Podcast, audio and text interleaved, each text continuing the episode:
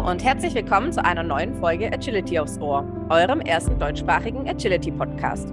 Willkommen zu einer weiteren Folge Blick über den Tellerrand. Hundesport ist für Sie eine Leidenschaft und Faszination zugleich. Motivation und Arbeitsfreude stehen dabei immer an erster Stelle. Mit Sammy, ihrem mittlerweile rüstigen Rentner, hat sie 2014 ihre ersten Schritte im Hundesport erlebt und erste Kontakte geknüpft. Seitdem führte sie ihre hundesportliche Laufbahn in die verschiedensten Sparten des Hundesports: Agility, IGP, IBGH und Canicross. Zwei Jahre später zog Tamigo vom Schloss Berge, ein deutscher Schäferhund, bei ihr ein. Mit ihm ist sie bereits von Beginn an aktiv im Hundesport. Die beiden absolvierten viele Prüfungen in den verschiedenen Hundesportarten erfolgreich. Auf der Suche nach neuen Herausforderungen, dem Spaß am Training und der Liebe zur Unterordnung, insbesondere der Fußarbeit, entdeckte sie 2020 durch ihren Umzug nach Schwäbisch Hall Obedience und Dog Dance Here Work to Music für sich.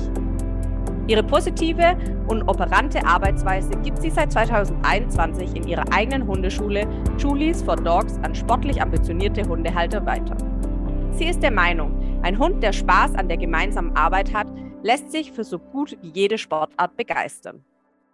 Die Teilnahme an der SV-Bundesligaprüfung 2021 im Obedience, den deutschen Meisterschaften 2021 und 2022 sowie die Qualifizierung zur Weltmeisterschaft 2023 im Dog Dance He Work to Music zählen für sie zu ihren bisher größten Erfolgen.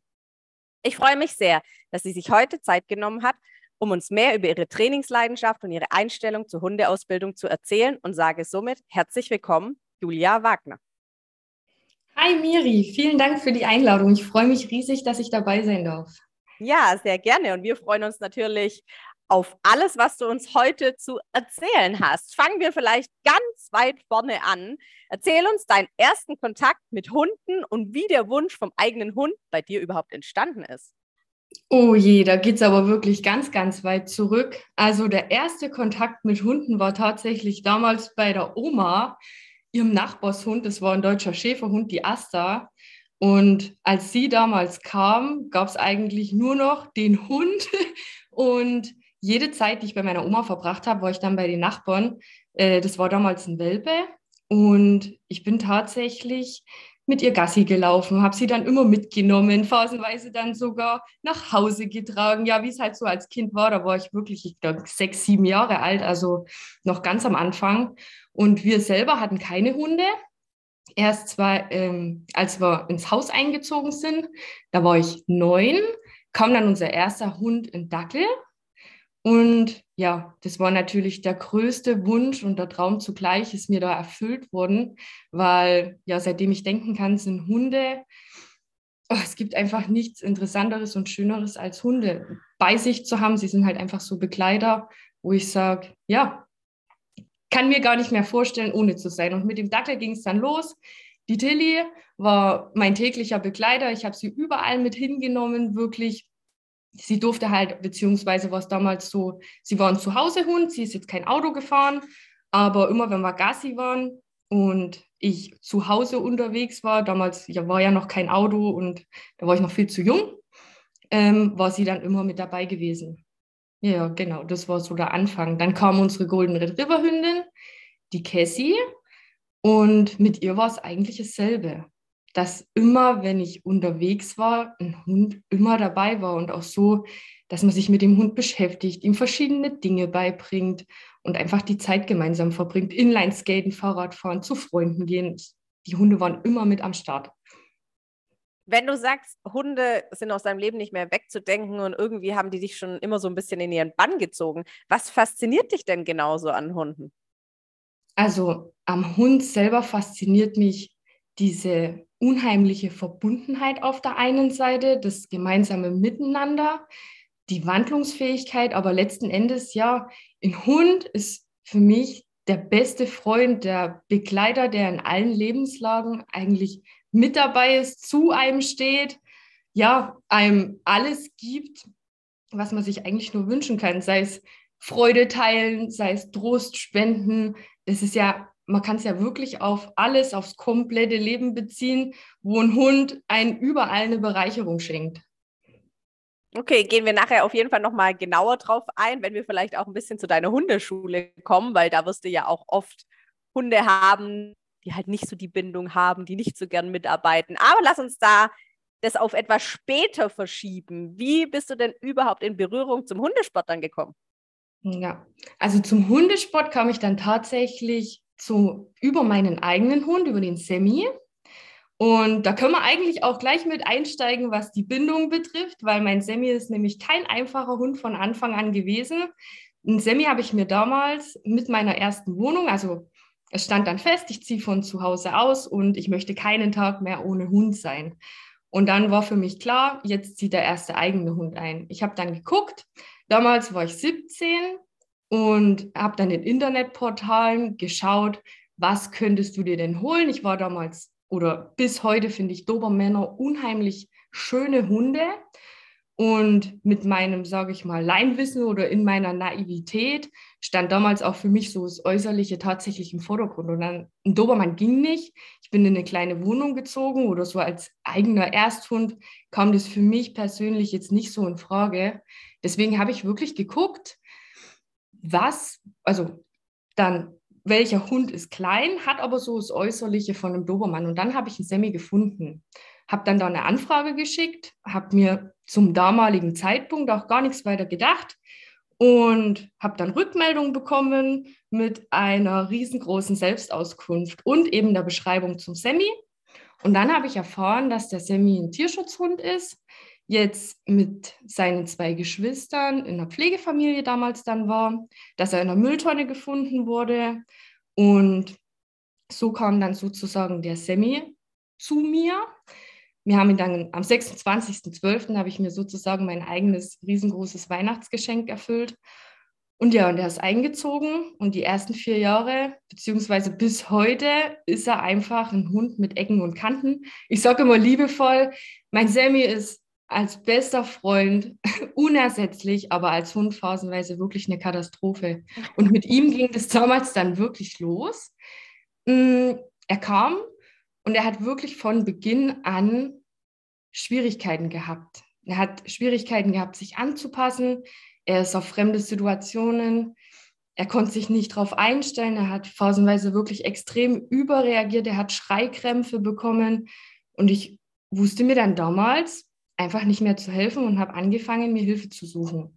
Dann war das damals, da war der Semi noch kein Jahr alt, so mein allererster Berührungspunkt, wo ich gesagt habe, okay, ich möchte was tun. Aber der Weg hat mir einfach, das Bauchgefühl hat nicht gepasst und dann habe ich es einfach bleiben lassen. Dann habe ich gesagt, okay, ich lasse den Hund einfach so, wie er ist. Habe Zeit vergehen lassen. Es wurde natürlich nicht besser. Dann kommt noch die Pubertät. Dann wurde es phasenweise noch einen Tacken schlimmer. Dann habe ich nochmal geguckt, bin dann nochmal in eine andere Hundeschule gegangen, habe mich da erkundigt und gemacht. Da haben wir tatsächlich einen Weg gefunden, was das Problem zwar mehr oder minder gelöst hat, damals über ein Haldi, ähm, aber sobald das Haldi ab war, ist alles viel, viel schlimmer geworden. Und dann habe ich gedacht, okay, ich möchte ja, dass der Hund ein entspannteres Leben führen kann und nicht, dass er sozusagen in seinen Störungen oder in seinen Angstzuständen, Panikzuständen, wie auch immer man es nennen möchte, in dieser Reizüberflutung, das so im Keim erstickt wird. Ja, und dann habe ich das auch wieder bleiben lassen, hin und her. Ähm, dann habe ich mir noch einen Hundetrainer geholt, der kam dann wirklich weit weg. Dann war ich echt, da habe ich damals mit meinem Azubi-Lohn alles gegeben und geguckt. Mensch, irgendwie musst du doch eine Lösung finden. Und der hat dann so langsam, es war der Erste, der das Kind mehr oder minder ein bisschen beim Namen genannt hat, nämlich, dass mein Semi eine Verhaltensstörung hat. Er konnte mir nicht genau sagen, was. Er hat nur gemeint, ich soll gesundheitlich alles abklären. Das habe ich gemacht. Der Hund ist, sage ich mal, blutwerttechnisch topfit. Man sagt ja dann manchmal schilddrüsenmäßig gucken. Und das war alles getan. Der hat mir dann auch Beschäftigungsmöglichkeiten gezeigt. Das war alles total toll, wo ich jetzt echt sage, gut, das war so der erste, aber die Probleme, die wir hatten, haben sich dadurch tatsächlich trotzdem nicht gelöst. Es war immer noch so, dass er auf ja, primitivste Einflüsse, Veränderungen. Er konnte und kann es phasenweise heute nicht, muss ich ganz ehrlich sagen, mit vielen nicht umgehen. Ja, und dann war das Kind in den Brunnen gefallen für mich. ich habe mir dann gedacht, jetzt lässt es bleiben. Du nimmst den Hund, du liebst deinen Hund über alles. Es sind einfach viele Dinge, die du dir vielleicht gewünscht hast, nicht möglich. Aber trotz alledem, der ist nicht wegzudenken, er ist da und wir kriegen das jetzt hin. Ich bin ja vier Jahre lang mit Wäscheleine spazieren gegangen, 20 Meter, damit er flitzen kann. Ich habe mir Hürden gebaut. Ich habe mir Tunnel gekauft. Ich habe mit ihm zu Hause im Garten äh, Agi-Übungen gemacht. Also wirklich so für mich, weil ich mich einfach mit ihm beschäftigen wollte und ich ja gemerkt habe, dass der Hund da riesen Spaß hat. Was richtig gut ging, war mit anderen Hunden spazieren zu laufen und so. Und meine Freundinnen hatten auch alle Hunde. Und so kam es dann, dass meine Freundin sich einen jungen Hund geholt hat. Das war ein Entelbucher damals. Und sie gesagt hat, sie geht in eine Hundeschule. Und dann habe ich dem halt ganz interessant gelauscht. Sie hat dann so erzählt nach den ersten Malen, was sie denn da machen und wie es denn ausschaut. Und dann hat sie zu mir gesagt, sie arbeiten Operanten mit dem Hund, extrem positiv und eigentlich das Wichtigste, was ist, dass der Hund mit dir gemeinsam was tun möchte. Das ist so die Grundvoraussetzung und das A und O. Und dann war ich so ein bisschen angezündet. Dann habe ich immer mehr nachgefragt zur gleichen Zeit hat sich zufälligerweise dann mein Papa seinen ersten Hund geholt, ähm, der dann auch da in die Hundeschule gegangen ist.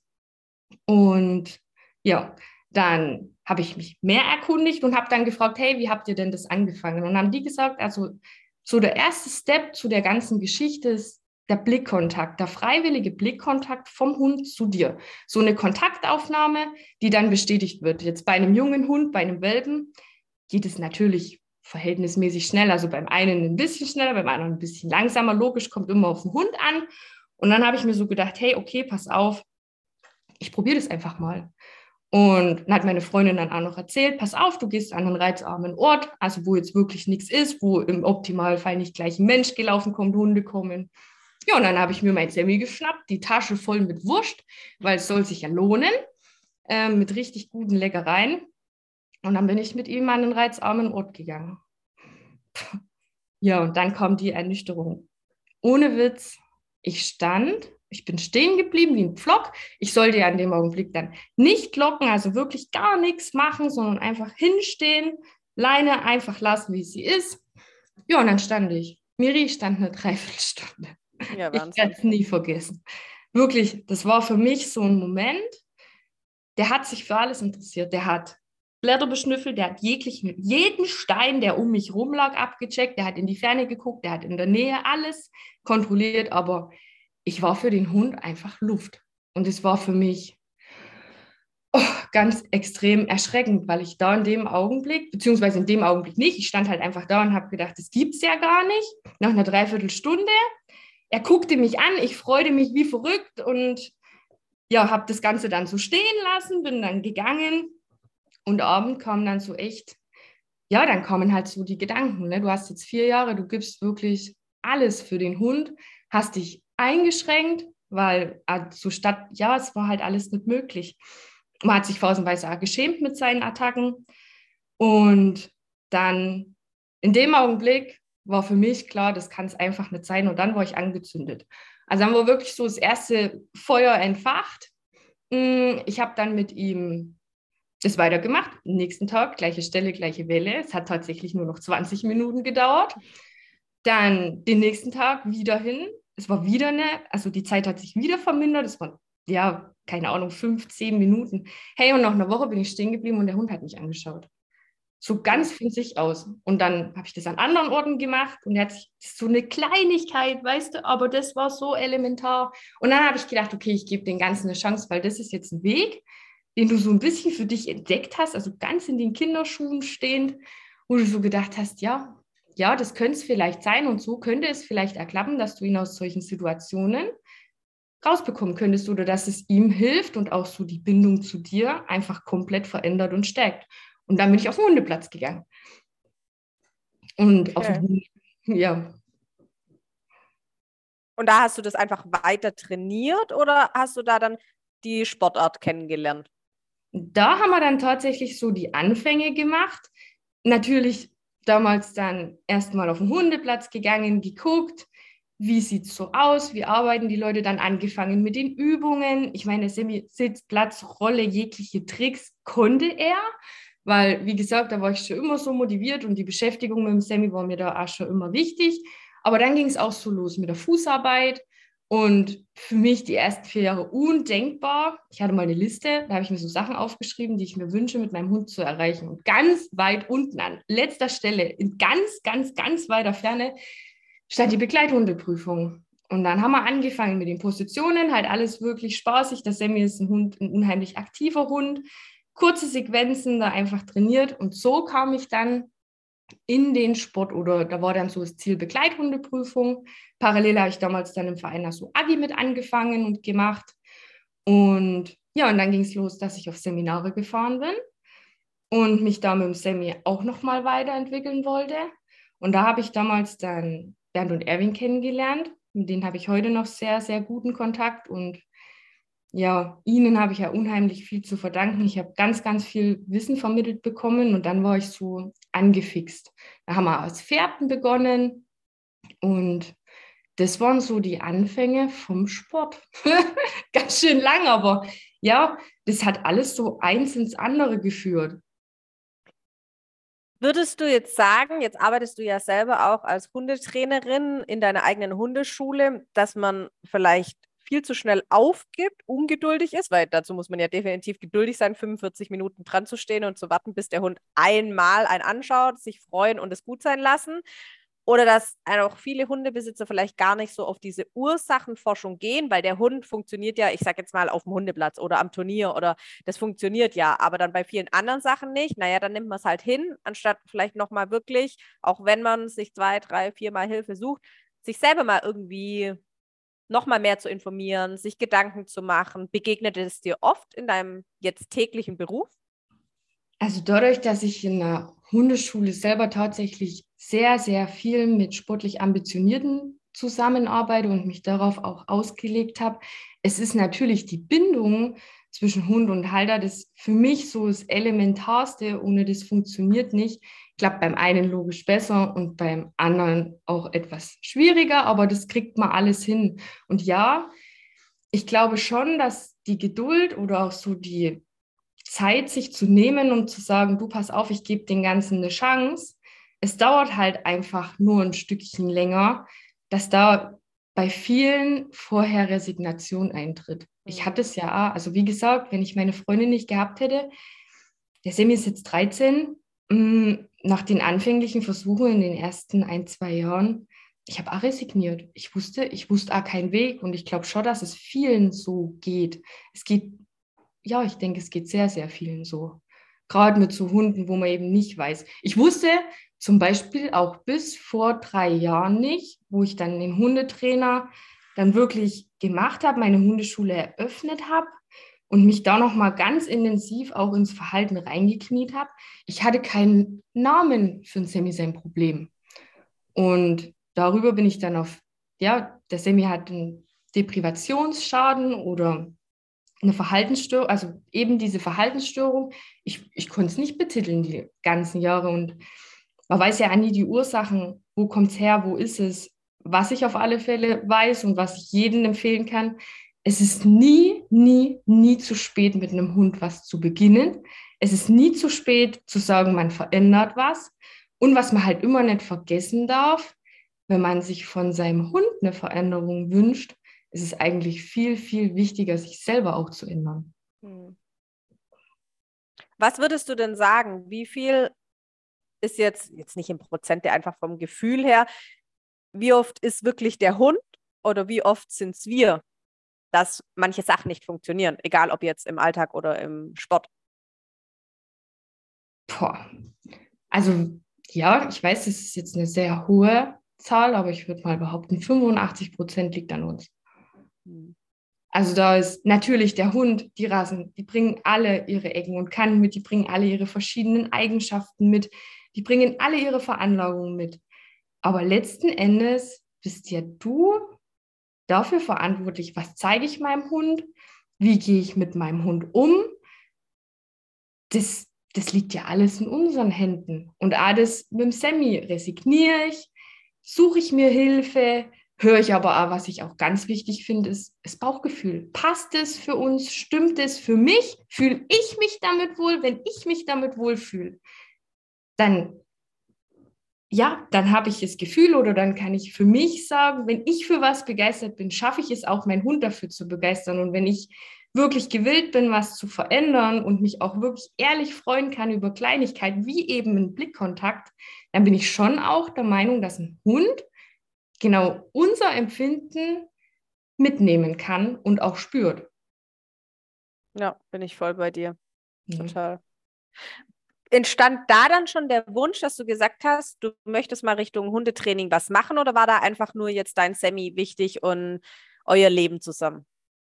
Nee, der Wunsch, also mit Hunden zu arbeiten, war ein Traum. Wenn mich früher einer gefragt hat, was ich gerne machen möchte, habe ich gesagt Hundetrainerin. War aber wirklich in weiter Ferne. Aber durch ein Semi ist mir das dann nochmal intensiver be bewusst geworden. Und ab dem Tag, wo ich auf dem Hundeplatz war, war es tatsächlich auch so, dass ich ein Rieseninteresse daran entwickelt habe, anderen Hund- und Halterteams zuzuschauen, mich da zu entwickeln. Wo liegen da die Schwerpunkte? Wo sind die Probleme? Warum haben, hat der Mensch und der Hund da Schwierigkeiten zusammen? Wo ist da so das Missverständnis oder wie auch immer man es nennen, betiteln möchte? Und also die Denkweisen, die verschiedenen Arten von Hund, alles das hat mich echt von Anfang an interessiert und es war Natürlich auch eine Zeit lang in allererster Linie mein Semi, logisch. Ähm, aber ganz, ganz schnell ist es übergegangen mit, ich gucke mit zu, ich saug dieses Wissen auf, ich möchte da mehr drüber erfahren. Vor allem, du kannst ja aus jeder Situation, egal ob es dein eigener Hund ist oder ob es jetzt ein fremdes Hundhalterteam ist, du kannst dir ja immer was mitnehmen, immer und immer wieder. Wenn du dafür offen und bereit bist und, und das zulässt, dann äh, ja. Ne? Aber ich glaube, das ist halt doch auch die Schwierigkeit, so das rauszufiltern und nicht halt eins zu eins dann zu übertragen, sondern wirklich auch individuell dann zu sagen, wie du auch gesagt hast, ähm, das habe ich gesagt, ich bin da vorher bei dir, so diese aufs Bauchgefühl hören. Und man kann sich schon viel rausziehen, aber es muss halt trotzdem für den Charakter des Hundes und für dich als Typ Mensch so zusammenpassen. Das finde ich einfach auch so oft das ganz Schwierige. Wenn du was gezeigt bekommst, dann mag das in diesem Team gut klappen, aber heißt, finde ich, noch nicht, dass das für das Team, mein Hund und mich dann auch genauso klappt. Das stimmt auf alle Fälle. Also du musst jedes Hundhalterteam wirklich komplett individuell betrachten. Das ist mir auch so wichtig. Es gibt nicht die pauschale Lösung. Das wäre viel zu einfach. Ich meine, guck mal, selbst die verschiedensten Typ Menschen, es gibt so viele Charaktere, der eine empfindet was als spaßig und witzig, wo einen anderen gar nicht dafür begeistern kannst. Und das ja. ist doch bei unseren Hunden genau dasselbe. Jetzt, ja. ja, jetzt, wenn ich mir mein Tamigo anschaue und ein Semi, das sind von Grund auf absolut unterschiedliche Hunde. Weißt du, und so dieses, ich kann mit dem Semi nicht so arbeiten, wie ich mit dem Tamigo arbeite. Ich kann aber mit dem Tamigo auch nicht arbeiten, wie ich mit dem Semi arbeite. Und das kannst du auf jeden Mensch, auf jeden Hund wirklich eins zu eins projizieren. Es ist nicht und auch nicht in den gleichen Rassen und selbst wenn es Geschwister wären, mhm. da bringt der eine was mit, was der andere halt nicht hat und dafür aber wieder was anderes Tolles. Das, ja, das ist einfach Individualität. Das ist, denke ich, so das, das ist das A und das O. Also wirklich unheimlich wichtig. Ja, du hast den Tamigo schon angesprochen. Lass uns mal bei dem noch etwas bleiben. Wie kam es denn, dass nach dem Semi immer noch kein Dobermann bei dir eingezogen ist, sondern ein deutscher Schäferhund. Ja, ja. Also wie gesagt, mit dem Semi in Sport eingestiegen, absolutes Blut geleckt. Ähm, das Semi hat alles toll gemacht und macht es auch nach wie vor noch toll. Also lässt sich immer noch total begeistern. Aber für mich war dann klar, ich möchte tiefer in das Thema rein. Ich möchte mich noch mehr damit auseinandersetzen. Und Zweithund war schon vorher immer mal so ein Thema. Aber dann 2016 wurde es dann wirklich ernst, wo es dann wirklich darum ging, okay, der Semi ist jetzt vor allem soweit. Wir sind ja dann 2016 die Begleithundeprüfung mit dem Semi auch gelaufen. Und dann war die Frage, ja, was für ein Hund? Damals Internetportal, ich gucke mal, welcher schön ist. Mm, mit dem Wissen 2016 dann auf alle Fälle nein.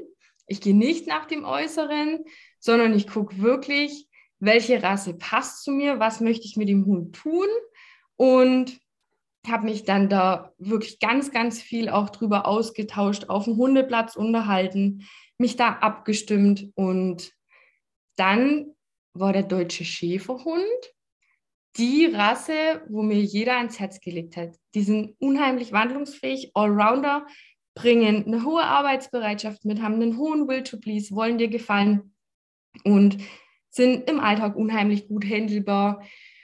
Und dann habe ich gedacht, okay, dann wird es ein deutscher Schäferhund. Im Herzen immer noch, also wie gesagt, Dobermänner, Beaucherons, auch ganz, ganz tolle Hunde oder gef gefallen mir jetzt vom äußerlichen Extrem, auch mit Sicherheit so. Aber jetzt sage ich mal, mit dem Wissen, ich möchte mit dem Hund wirklich sportlich aktiv sein. Er soll mich im Alltag überall mit hin begleiten. Und als großer Ersthund, muss man ja dann auch dazu sagen, ne, also vom Sammy mit seinen süßen 8 Kilo, ist es ja dann doch eine andere Hausnummer oder ein Brett. Ja, und dann ist es der Schäferhund geworden. Und da habe ich mich dann auch wirklich beraten lassen und mir das auch angenommen. Heute, ich hätte keine bessere Entscheidung treffen können. Der Tamigo ist ein absoluter Goldschatz. Die Eigenschaften, die er mitbringt, zu 100 Prozent, ich kann es echt unterschreiben. Der ist ein fantastischer Sporthund, aber nicht nur das, es ist ja eigentlich viel, viel wichtiger. Der Hund funktioniert im Alltag einwandfrei. Der geht mit mir abends ins Bett, der steht mit mir früh auf, der geht mit mir Stand-up paddeln, der chillt mit mir auf der Couch und der lässt mit mir die Sau raus. Also anders kann man es einfach nicht sagen. Und ja, deswegen der deutsche Schäferhund, weil mir einfach klar war, ich möchte sportlich aktiv sein. Und das traurige Thema ist ja auch beim Dobermann, ähm, mit der DCM. Jeder, der sich mit dem Thema so ein bisschen auseinandergesetzt hat, weiß ja, dass die Rasse da leider sehr betroffen ist. Und das ist aber was, oh nee, also das hat mich dann tatsächlich da auch in Tagen davon abgehalten. Hm, vielleicht sagen wir alle, die jetzt zuhören und sagen, hm, was ist DCM? Das ist äh, doch eine Herzerkrankung, ja. was fast immer zum Tod führt, äh, auch oft sehr, sehr schnell. Das heißt, man geht noch Gassi, der Hund legt sich hin und steht danach gar nicht mehr auf und das hat nichts mit dem Alter zu tun, sondern es ja. kann wirklich drei, vier, fünf, sechsjährigen passieren. Also das ist schon eine sehr, sehr schlimme Erkrankung, die leider genetisch weitervererbt wird bei der Rasse. Und es ist auch sehr schwierig, Linien zu finden, die komplett DCM-frei sind, muss man auch erwähnen. Ja, also mittlerweile, ja, definitiv. Aber dann hast du ja auch mit dem Tamigo bist du ja noch nicht gleich zum Dog Dance gekommen, sondern bist ja auch noch ein paar Umwege mit IGP und allem gefahren. Ja, genau, das stimmt. Ich hatte damals im, also wir haben im Vogtland gewohnt. Das, da war Hundesport jetzt so an sich, also Dog Dance und Obi hat man da gar nicht gemacht oder ich habe es auch gar nicht so gekannt. Dog Dance habe ich mich schon mehr oder minder so ein bisschen damit befasst, weil ich auch mit dem Tamego von Anfang an so ihm Tricks beigebracht habe. Ich zum Ausgleich mit beiden Hunden, das habe ich mit dem Semi damals aber auch schon, von Anfang an gesagt habe, die Hunde lernen nicht nur links Fuß laufen, sondern auch rechts. Äh, einfach, ja, um da einen Ausgleich zu schaffen. Das war mir einfach wichtig. Und vor allem, ja, es macht mir halt auch einfach Spaß, den Hunden was beizubringen. und nee, ich bin dann, als der Tamigo eingezogen ist, war ich unheimlich viel mit Bernd und Erwin unterwegs gewesen, habe die auf Seminare begleitet, durfte da Teil mit sein. Die haben mir auch geholfen, ein Tamigo mit auszubilden. Mit ihm habe ich angefangen, die Begleithundeprüfung haben wir dann logisch gelaufen und dann Unterordnung, Schutzdienst und Pferde. Wobei ich sagen muss, Schutzdienst ist für mich jetzt eine Sportart, ich finde sie wahnsinnig faszinierend, aber ich selber konnte mich damit dann immer weniger identifizieren, weil ich ja, Bernd und Erwin wohnen, haben damals 600 Kilometer weit gewohnt. Ich bin immer hingefahren am Wochenende und es war das erste Jahr fantastisch. Also es hat sich unheimlich gut kombinieren lassen. Dann war ich noch alleine und ja, ich habe ihnen da unheimlich also sie haben mir unheimlich viel gelernt und sie haben in Tamigo damals dann auch gehetzt und da habe ich mich extremst wohl gefühlt. Aber dann kam der Partner und dann wurde natürlich auch dieses Reisen etwas weniger und im Schutzdienst bist du halt alleine. Es funktioniert, du kannst durch Trockenübungen dem Hund unheimlich viel selber beibringen, was ich damals auch gemacht habe. Aber du kommst dann irgendwann an deine Grenzen. Und das war dann für mich der Moment, wo ich gesagt habe, okay, ich spezialisiere mich oder ich gucke mich um. Dann kam BGH 2019 und das war dann der Schlüssel. Und da habe ich gesagt, alles klar, Unterordnung eh mein Ding, ich liebe es. Pferden, auch ein richtig, richtig toller Sport, möchte ich auch weitermachen. Und dann haben wir BGH trainiert. und dann Pferde. Genau. Und da so ging es dann da los, dass man dann, dass ich ein Tamego vorbereitet habe. Und ja, und dann sind wir 2019 die BGH-Prüfungen gelaufen. Das war ja wirklich die BGH, also die BGH-Prüfungen sind 2019 in die Prüfungsordnung mit integriert worden und dann haben wir dies gleich genutzt und sind damit aufgesprungen. Genau, auch hier vielleicht kurze Info. BGH bedeutet wirklich, dass man den ganzen Teil der Unterordnung von den Übungs her, von den Übungsabläufen läuft. Also genau. da ist dann in dem Moment keine Fährte und Schutzdienst dabei. Das unterscheidet sich dann einfach nochmal zum IGP. Ja, ja, das stimmt. Das ist rein die Unterordnung, die Hürde ist weg. Und vor allem dann in, den, in der dritten Stufe wird es dann gewürfelt. Also die Übungen untereinander. Du hast ja sonst immer dein festes Schema vorgegeben aus den verschiedenen Übungen und da ähm, waren die Übungen dann sozusagen auch durcheinander. So, und dann kam dein Weg erst zum Obedience oder dann gleich zum Dog Dance? Dann kam mein Weg tatsächlich durch den Umzug nach Hall eigentlich zeitgleich zum Obi und zum Dog Dance. Also mit dem Umzug hat sich echt nochmal viel verändert. Also ja, ist die Hundesportwelt einfach nochmal ein Tacken bunter geworden, beziehungsweise haben sich da dann einfach nochmal andere Türen geöffnet. Man hat sich, ja, ich habe dann relativ schnell geguckt, hier einen Hundeplatz zu finden, logisch, und mich da dann informiert. Und ja, und dann habe ich, kam ich, waren so die ersten Berührungspunkte mit Obi und Dog Dance eigentlich zeitgleich. Würdest du jetzt sagen, dass du momentan beide noch so aktiv betreibst oder hat sich dann eine Sache mehr rauskristallisiert? Also Stand heute ist es definitiv Stop Dance, was im Fokus steht. Das irgendwann, also beziehungsweise das habe ich dann recht schnell gemerkt, dadurch, dass der Tamigo ja dann auch mit den ganzen Dog Dance Fußpositionen, beziehungsweise es ist ja Heel Work to Music, also es handelt ja sehr, sehr viel von den Fußpositionen und den Obi-Übungen, dass er da viele Übungen einfach noch gar nicht kannte musste ich dann einfach einen Fokus setzen, beziehungsweise eine Sportart wirklich priorisieren. Und jetzt gerade auch mit der Quali äh, nächstes Jahr, äh, dieses Jahr, sorry, so genau. WM. Oh Mann, die Zeit verrennt einfach viel zu schnell. Ja, es ist schon so. 23. Ja, übel, übel, übel. Und dann war, schon davor, war, war so, hat sich rauskristallisiert, aber dann war es klar. Jetzt geht Dog Dance voll in den Fokus. Das ist jetzt unsere Hauptsportart, wo wir wirklich sehr, sehr viel Training investieren und Zeit investieren. Und Obi ist aber nach wie vor für mich kein Thema, was, sage ich mal, also das kommt definitiv auch wieder. Also okay, lass uns aber jetzt tatsächlich mal heute, weil du dich ja auch, Glückwunsch an dieser Stelle nochmal zur WM bei Here Work to Music qualifiziert hast. Du bist im deutschen Team dieses Jahr mit dabei.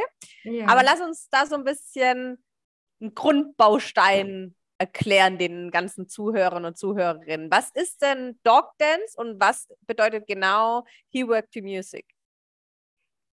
Also Dog Dance an sich ist für mich eine der buntesten, kreativsten und vielfältigsten Hundesportarten überhaupt. Es gibt ja zwei Disziplinen. Das ist einmal das Freestyle. Ich denke auch, dass viele Menschen, wenn sie Dog Dance hören, Freestyle damit assoziieren.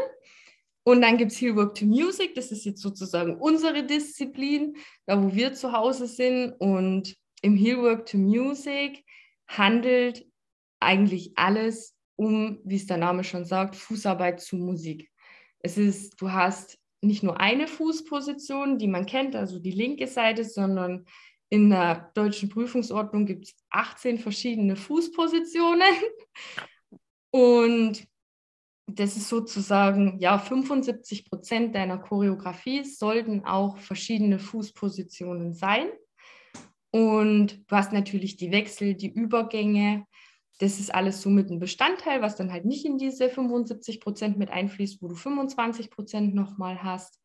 Und ja, also mich fasziniert Dog Dance unheimlich. Was mir auch extrem gefällt, ist, dass Teamwork ganz, ganz, ganz weit vorne steht, dass es, dass du, du kannst deine Musik, deine Choreografie, alles selber entwickeln. Also du entscheidest quasi, zu welchem Lied du tanzen möchtest, was für Übungen du zeigen möchtest, beziehungsweise in was für eine Reihenfolge, mit welchen Wechseln du es in Verbindung bringst. Und das macht es für mich auch so ein Stück weit einzigartig, weil du halt ja unheimlichen Raum hast, dich zu entfalten. Und eigentlich noch viel wichtiger, du angemessen an deinen Hund agieren kannst. Mhm. Also je nachdem, was er gut kann oder wo er sich auch wohlfühlt und wo du dich wohlfühlst, das kannst du dann halt mehr fokussieren, wenn du das zeigst. Ja, auf alle Fälle. Jetzt zum Beispiel, wenn man sich einen Tamigo anschaut, der ist halt einfach schon Flaggschiff, ist ein recht großer Hund. Der kann natürlich, der ist in manchen Dingen natürlich nicht so wendig, nicht so agil und schnell wie jetzt ein kleinerer. Das muss man halt einfach dazu sagen. Und da kannst du halt wirklich an, angepasst und auf den Hund abgestimmt agieren und reagieren und dir halt passend zu dir und deinem Hund eine schöne Choreo bauen. Und das ist halt also das im Dog Dance. Die Dog Dance Welt ist unheimlich bunt. Es gibt kleine Hunde, große Hunde, sogar Senioren und Handicap-Hunde sind da gern gesehen. Und auch als Mensch musst du jetzt keine Ballerina sein, um dazu zu starten. Also ich muss auch sagen, meine tänzerischen äh, Fähigkeiten halten sich jetzt mehr oder minder schon in Grenzen.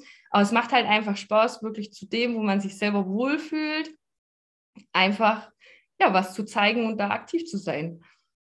Sag vielleicht noch ein, zwei Sätze dazu, was der Unterschied jetzt zu Freestyle im Dog Dance ist.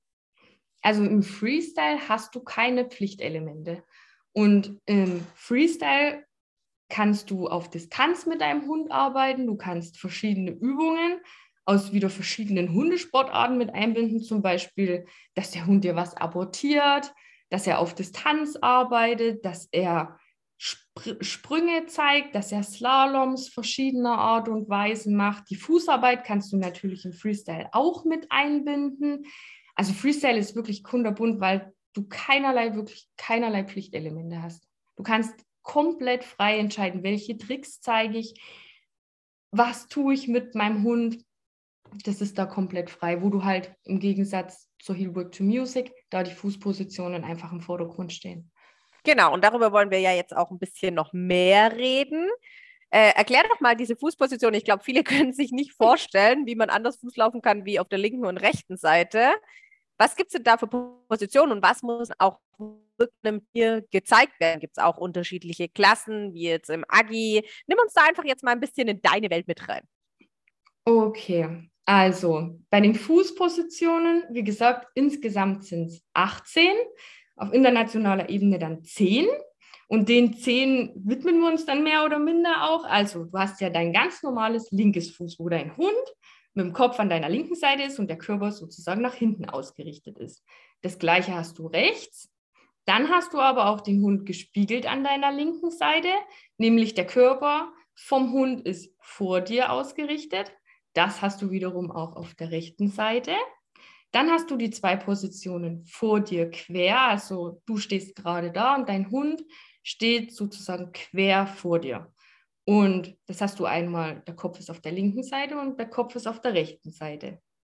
Das gleiche hat man auch hinten, also mein Hund steht sozusagen quer hinter mir, einmal wieder Kopf nach links und einmal Kopf nach rechts.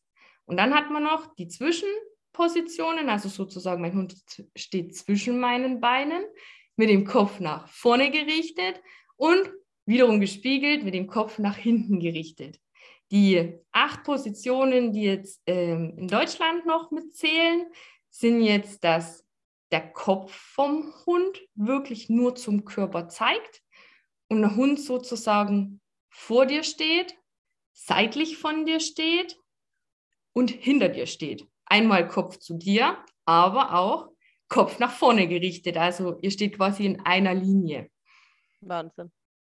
Ja, wirklich. Also es ist so vielfältig und so bunt. Also mit dem Tamego zum Beispiel, wir haben uns jetzt auf die zehn Fußpositionen wirklich an mir oder zwischen mir fokussiert. Das sind die, wo wir auch trainieren und die wir jetzt mittlerweile auch zeigen. Ähm, Dog Dance selber ist so aufgebaut, du hast auch drei Klassen, dann hast du noch eine Senior- und eine Handicap-Klasse und was ich auch wunderschön finde, du hast Fun, die Fun-Klasse, also Fun-Starts kannst du machen. Aber jetzt zu den Klassen selber, du hast in der Klasse 1, gerade jetzt im Heel Work to Music, du musst natürlich nicht von Anfang an dieses ganze Repertoire an Positionen zeigen. Also das ist ja auch das, es soll natürlich von der Schwierigkeit her sich auch steigern. Du hast ja dann auch noch die verschiedenen Richtungen, weil im, im Obi läufst auch rückwärts und seitwärts. Das ist, sage ich mal, da auch übergreifend. Aber im Dog Dance läufst du halt seitwärts, du läufst gegen den Hund, du läufst rückwärts, du läufst vorwärts und hast halt eigentlich wirklich in allen Positionen nochmal alle Richtungen mit involviert.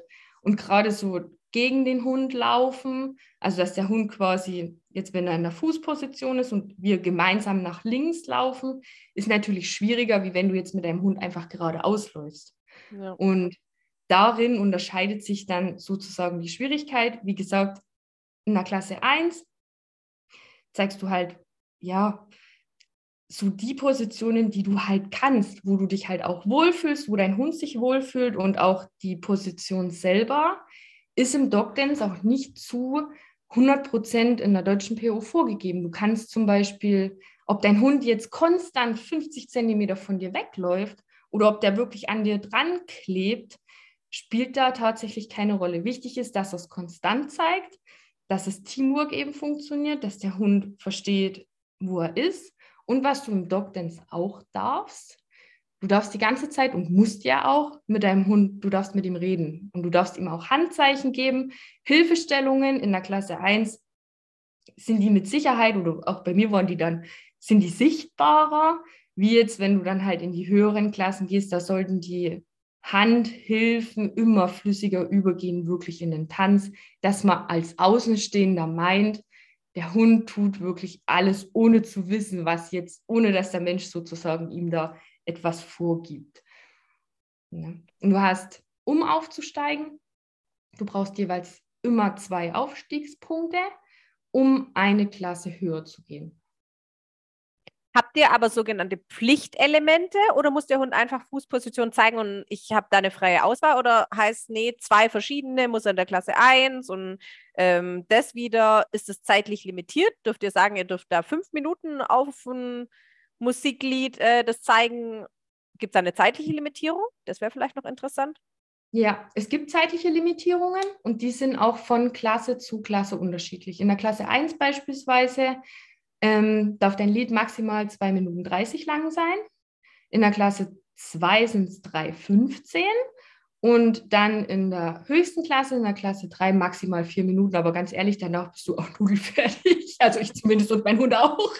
Aber ähm, man muss das nicht zeigen. Das ist halt maximal, aber wenn man nach genau. 2 Minuten 30 sagt, reicht mir jetzt, ist es auch fein. Ja, das ist absolut fein. Und du musst auch, also Fußpositionen sind im Heelwork to Music logisch Pflichtelemente. Wie viele Positionen du da zeigst, das ist aber dir überlassen. Also es heißt jetzt nicht, du musst jetzt in der Klasse 1 vier Positionen bringen. Mhm. Das sagt es einfach nicht aus. Das steht nirgendwo geschrieben. Und von daher bist du da auch wirklich frei. Und das ist ja das Schöne vom Einsteiger über mal reinschnüffeln ja, es hat halt eine unheimliche Bandbreite einfach. Woher kommt denn eigentlich Dog Dancing? Also Dog Dance kommt aus den USA und ist vom Obi abgeleitet. Also Obedience war da tatsächlich so Übungen zum Musik ausführen, war da damals so der um, um also ja, war damals so der Aufschwung, beziehungsweise so kam das zu dem Sport und das wurde dann damals als Showprogramm genutzt. Und das ist heute auch. Also das Pensum oder die Veranstaltungen vom Dog Dance sind immer in Messen oder Ausstellungen mit eingebunden. Die finden meistens indoor statt. Du hast auch einige Outdoor, aber das ist auch echt nochmal was, wo es mir am Anfang echt so, wo mir echt der Atem gestockt ist. Du gehst halt echt in die Messen rein. Riesengroßes Tohu Wabohu. Dortmund letztes Jahr, die deutsche Meisterschaft oh, das ist dann schon nochmal ein Brett. Und das war auch noch so, oder das finde ich ist an Dog Dance auch nochmal so was Besonderes. Ich meine, gut, im Agi hat man es auch, aber jetzt so BGH-mäßig, Obi-technisch, war das, sage ich mal, von der Fülle und auch von der Menschenmasse, die da dich dann umgibt und dieses ganze Flair und die Atmosphäre, das ist schon nochmal was ganz, ganz, ganz Besonderes, finde ich jetzt. Ja, definitiv. Und auch für den Hund, für das ganze Äußere eigentlich mehr oder weniger ausschalten und den Fokus so auf dich zu bewahren, wenn halt so viel drumherum ist. Ja. Ja, brutal. Also das ist wirklich ein ganz, ganz, ganz, ganz, eine ganz, ganz andere Hausnummer. Ähm, muss man wirklich sagen. Ich habe da Glück mit dem Tamego, beziehungsweise wir haben immer Rituale und ich differenziere unser Training auch wirklich vom Alltag und dadurch bekomme ich ihn durch unser Ritual, ähm, also es sind immer so Aufwärmübungen, dann ziehe ich ihm sein Halsband um, mache da einen Halsbandwechsel und dann weiß er jetzt, Fokus auf Mami, jetzt gibt es zehn Minuten Spaß und Gaudi. Und dann kann er wirklich alles um sich herum ausblenden. Als ich das erste Mal mit ihm in der Halle gestartet bin, da war der Hund ja dann Ascher, ja, viereinhalb Jahre. Ich wusste nicht, was auf uns zukommt, aber da muss ich echt sagen, er hat super souverän gelöst. Also war absolut Bombe. Er hat sich von nichts und niemanden aus der Reihe bringen lassen während unseres Tanzes. Aber so ja, aber es ist definitiv anspruchsvoll. Also das muss man einfach mit, also es ist einfach eine andere Hausnummer. Darf man Leckerlis oder ein Spielzeug zur Bestätigung dem Hund während dem ganzen Auftritt geben an der Prüfung? Also in den offiziellen, an den offiziellen Starts darfst du nicht bestätigen. Aber jetzt kommen wir zu den tollen Fun-Starts. Die finde ich mega gut. Also das ist also das, Du hast die Fun-Klasse und in der Fun-Klasse kannst du mit deinem Hund im Ring trainieren. Und da darfst du füttern, da kannst du spielen, da darfst du deinen Hund unheimlich viel loben. Und das ist, ja, finde ich unheimlich gut, vor allem weil du auch Hunde, die unerfahren sind, da ranführen kannst. Ich zum Beispiel, ich nutze es immer als Bestätigungsstart. Wenn ich einen offiziellen Start habe, dann steht für uns immer noch mal ein Fun-Start auf dem Programm, weil du halt auch in dieser echten Prüfungssituation wirklich auch trainieren kannst, deinen Hund bestätigen kannst. Und ja, viele nutzen es auch so wirklich als Einstieg, die sagen, hey, ich würde mich gerne mal probieren. Da ist ein Fun-Start einfach optimal. Und Jetzt zum Beispiel dieses Jahr, ich fahre jetzt auch noch, ähm, es findet jetzt noch ein Turnier statt, da habe ich mit dem Tamigo einfach nur noch mal zwei Fun-Starts, wo ich mit ihm noch mal trainiere, wo ich ihn noch mal in diese Atmosphäre bringe, dass wir das einfach noch mal mit erleben. Und also ich finde es mega. Und das ist ja echt schön, weil du wirklich bestätigen kannst, spielen kannst. Du bekommst sogar dann noch ein Richterfeedback. Da wird dir dann nochmal so an diesen Bewertungskriterien eben je nachdem, wenn du zum Beispiel an deiner Choreo fallst, wo kannst du noch? Oder auch so beim Hund ein bisschen mehr vielleicht da bestätigen oder da noch ein bisschen drauf achten, dass es korrekter wird. Das sind dann alles so Sachen, das geben sie dir dann nochmal auf dem Weg mit. Und das, ja, finde ich auch so eine einmalige Sache, beziehungsweise eine unheimlich schöne Sache. Gerade ich für mich halt nach dem Turnier, um im Tamigo da einfach nochmal Spaß zu haben. Lass uns dabei kurz bleiben. Wie wird denn jetzt das alles bewertet? Wie wird das beurteilt? Was sagen die Richter oder werden da Punkte vergeben? Wird ein Durchschnitt errechnet? Wie qualifiziert man sich dann praktisch weiter oder hat dann Aufstieg? Genau, also ähm, es gibt Bewertungskriterien. Die Bewertungskriterien sind im Freestyle und im Hillbook to Music erstmal grundlegend dieselben. Natürlich unterscheiden sie sich dann wieder, wenn du jetzt zum Beispiel die Ausführung hernimmst oder einen Inhalt, dann sieht es anders aus im Freestyle als im Hillwork to Music. Aber grundlegend, es gibt zwei Hauptkategorien von der Bewertung. Du hast einmal die artistische Note und die technische Note. In der artistischen Note hast du an allererster Stelle Teamwork stehen, du hast Dynamik, dein Konzept und deine Choreo. Und in der technischen Note ist Timing, deine Übergänge, die Fußpositionen, aber auch die Signalgebung und der Schwierigkeitsgrad. Und das sind dann so diese vier Unterkategorien von den beiden Punkten. Und pro Hauptkategorie gibt es 100 Punkte. Also insgesamt hast du die Möglichkeit, 200 Punkte zu erreichen. Und da teilt sich das dann auf, um aufsteigen zu können, brauchst du mindestens die Note sehr gut. Das sind dann 120,5 Punkte. Und da wird wiederum am Tag vom Turnier in der jeweiligen Klasse der Erstplatzierte, wenn er über diesen 120,5 Punkten ist, dann hat der 100 Prozent und davon musst du wiederum 85 Prozent erreichen. Ah, das wird also immer an dem Erstplatzierten gerichtet. Das heißt, von Turnier zu Turnier ist es unterschiedlich. Ja. Ah, okay. Ja, also das ist wichtig ist halt wirklich nur, du musst sehr gut haben. Wenn du jetzt unter diese 120,5 Punkte rutscht, dann, wenn du jetzt zum Beispiel Erstplatzierter bist, hast du auch dann keinen Aufstiegspunkt. Und was auch spannend ist, du musst zum Beispiel, oder wenn du in einer Klasse sieben Aufstiegspunkte erreicht hast, musst du aufsteigen. Also du mhm. kannst jetzt nicht unendlich lange in einer Klasse bleiben. Okay, und je nach Klasse wird das Ganze aber dann schon auch schwieriger, was sie dann sehen wollen. Also du kannst dann nicht in Klasse 2 mit deiner gleichen Choreografie wie in der ersten antreten. Solltest du natürlich nicht. Also es sollte sich schon auf alle Fälle steigern und vor allem halt, glaube ich, ich bin jetzt zwar kein Richter, aber die Schwierigkeit, also deine Hilfestellungen, deine Handhilfen sollten halt einfach dann feiner werden. Man sollte auf alle Fälle einen Fortschritt sehen und eine Entwicklung vom jeweiligen Team, wobei das ja auch wieder so eine Relativität ist. Es wird ja immer nur das bewertet, was du an diesem Tag zeigst. Ja. Ne, es zählt ja jetzt nicht, was war vor einem halben Jahr, sondern es ist schon so, aber klar, Positionsvielfalt, Übergänge, die Wechsel, das sind alles schon so Sachen, die dann mehr mit, also wo man sich dann halt selber auch entwickeln sollte mit seinem Hund zusammen. Ja. Wie bekommt man denn so einen Fokus in den verschiedenen Fußpositionen beim Hund überhaupt hin? Also wie bringt man dem Hund dieses, diese verschiedenen Positionen der Fußarbeit bei? Also wirklich durch kleinschrittige, präzise Arbeit, gepaart mit extrem viel Spaß. Und die Grundvoraussetzung dessen ist ja wie in allem erstmal ein unheimlich guter Fokus, eine gute Bindung und eben auch dieses Operante, dass der Hund Bock hat, mit dir was zu tun.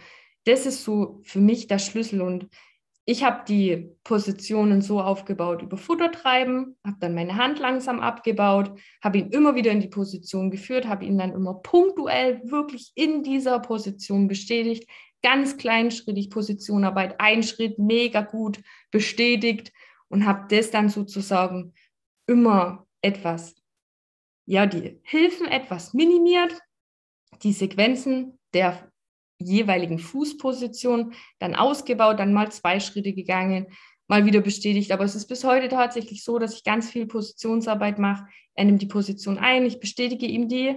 Das ist auch so was, wo ich immer sage, es ist ja nie nichts selbstverständlich. Alles, was uns der Hund zeigt, Position einnehmen, korrekte Position halten, das, ich schätze das halt unheimlich wert und ich pflege das. Ich pflege das immer und immer wieder. Ja, also ich tanze zum Beispiel auch nie mit dem Tamego die, die komplette Choreografie. Das kennt der gar nicht, das kann der gar nicht. Das kommt dann echt am Tag des Auftritts. Aber vorher machen wir immer schon mal so kleine Sequenzen, aber er soll einfach zuhören, er soll immer in freudiger Erwartung sein, hey, was passiert jetzt? Ich muss aufmerksam sein.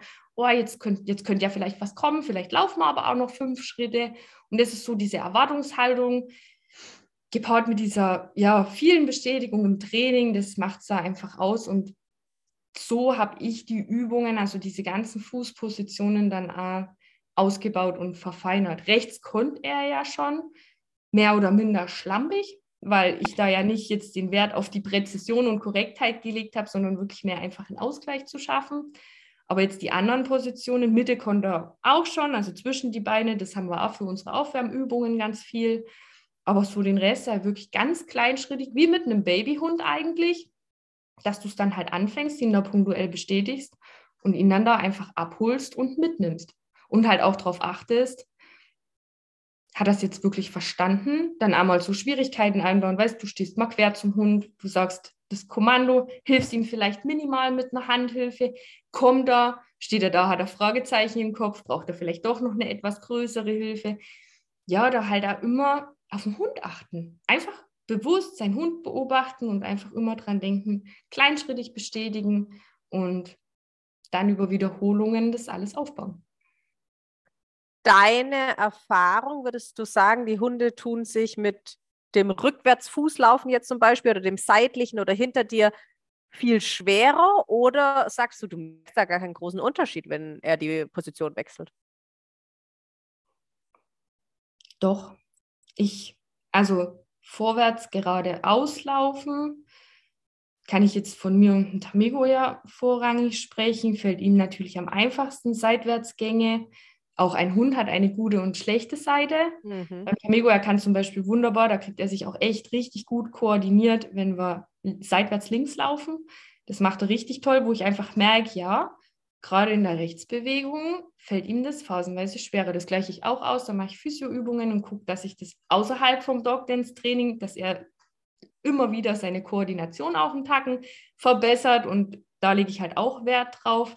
Ähm, aber da muss ich echt sagen, rückwärts laufen fällt dem Hund, meinem Hund, schon, schwer, schon schwerer. Und gegen den Hund laufen, das finde ich halt auch nochmal eine Hausnummer, das wirklich sauber aufzubauen und zu gucken, dass du den Hund jetzt halt auch nicht schiebst und schubst, sondern dass du halt wirklich gemeinsam als Team seitwärts läufst, ohne da jetzt zu kollidieren. Weißt du, wie ich meine? Mhm, ja. Das sind halt so die Sachen, wo ich sage, doch, es ist schon schwieriger. Also ich finde, die Richtungen gerade seitens des Hundes sind definitiv vom Schwierigkeitsgrad ganz, ganz euch zu unterscheiden auch.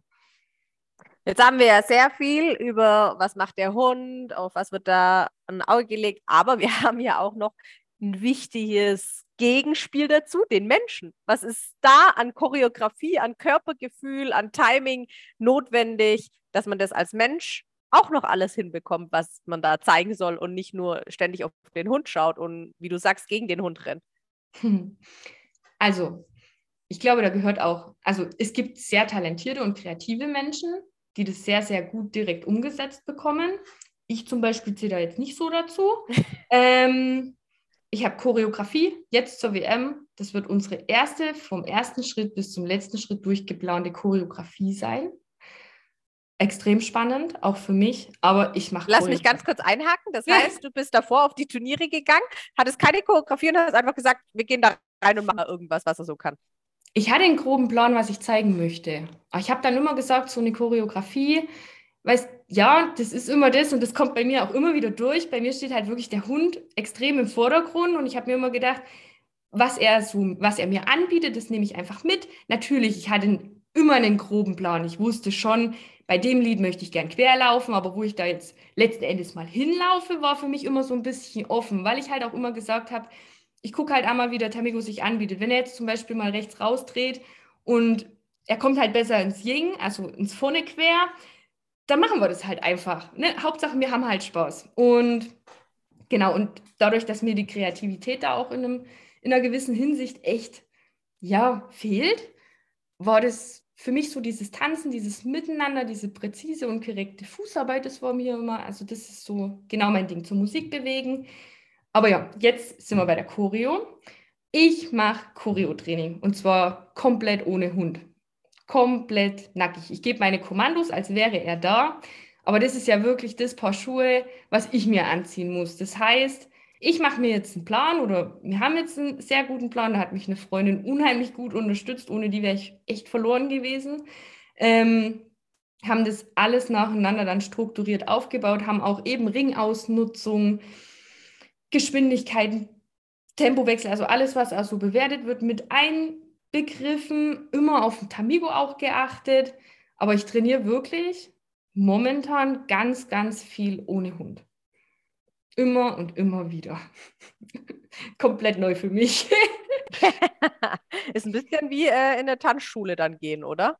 Ja, und dann also, also jetzt so die Choreo selber, erstmal so das Konzept ausarbeiten, war ja schon wirklich, das hat echt viel Zeit in Anspruch genommen.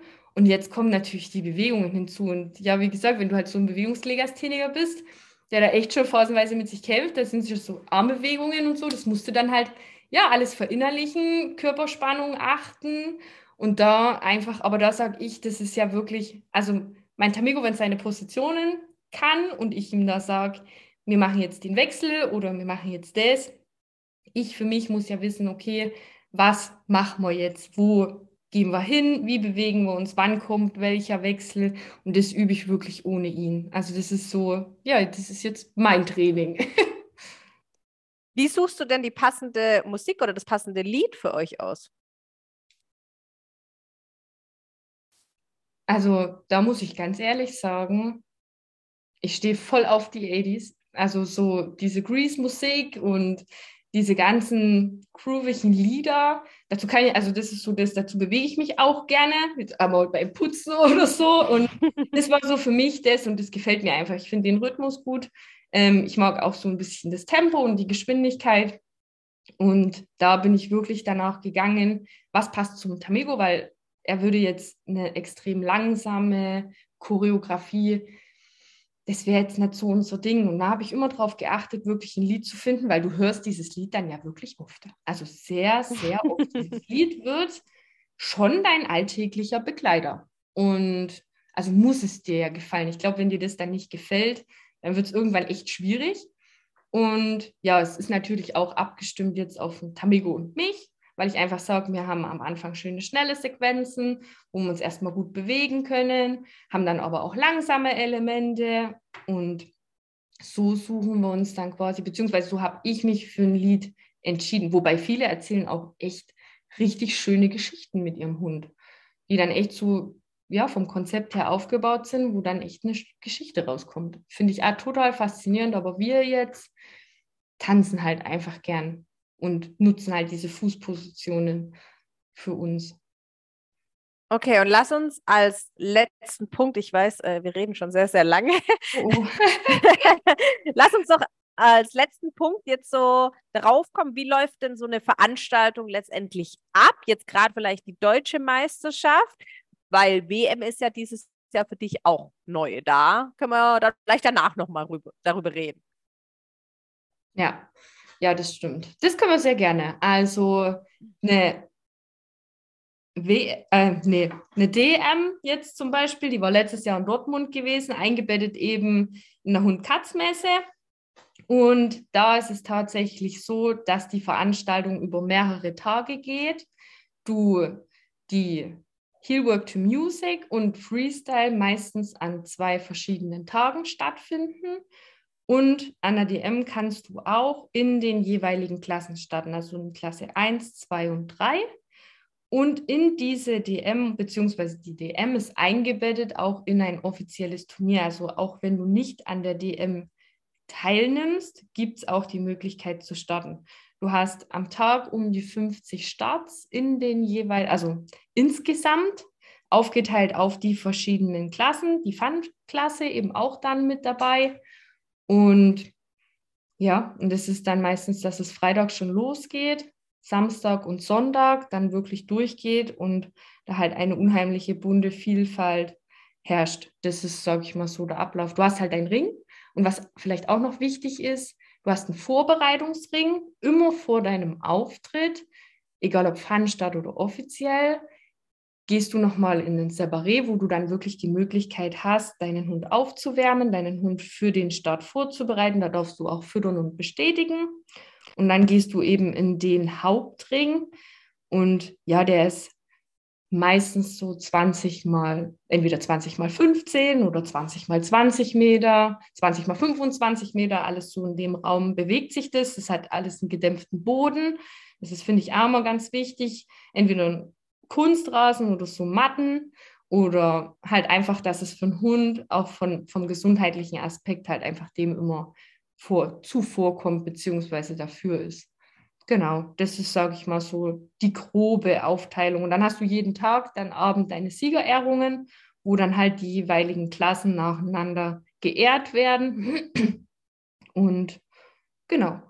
Und wie muss man fit sein oder welche Punkte muss man erreichen, um eine WM dann zu qualifizieren? Also da ist es dann tatsächlich, Gott, das ist jetzt eine gute Frage. Ich bilde mir ein, die ersten fünf sind von den jeweiligen Starts dann im Team. Okay, nur dass man so einen groben Wert ja. hat, ist ja einfach auch dann so unterschiedlich. Ja, also da bin ich jetzt gar nicht so, da müsste ich jetzt echt nachdenken, aber das kann ich jetzt nicht zu 100 Prozent sagen. Also von der Qualifizierung her auf alle Fälle logisch, die 120 Punkte sind, ja. glaube ich, da auch ein bisschen maßgebend. Ähm, je nachdem, wo du dich dann halt einreißt, die ersten fünf gehen dann quasi auf, ja, aufs Höhere, also jetzt Europameisterschaft, Weltmeisterschaft, was auch immer. Und bei der DM kannst du dich anmelden. glaube ich. Ah, da ja. brauchst du eine gewisse Punktzahl. Wenn du die erreicht hast, kannst du starten.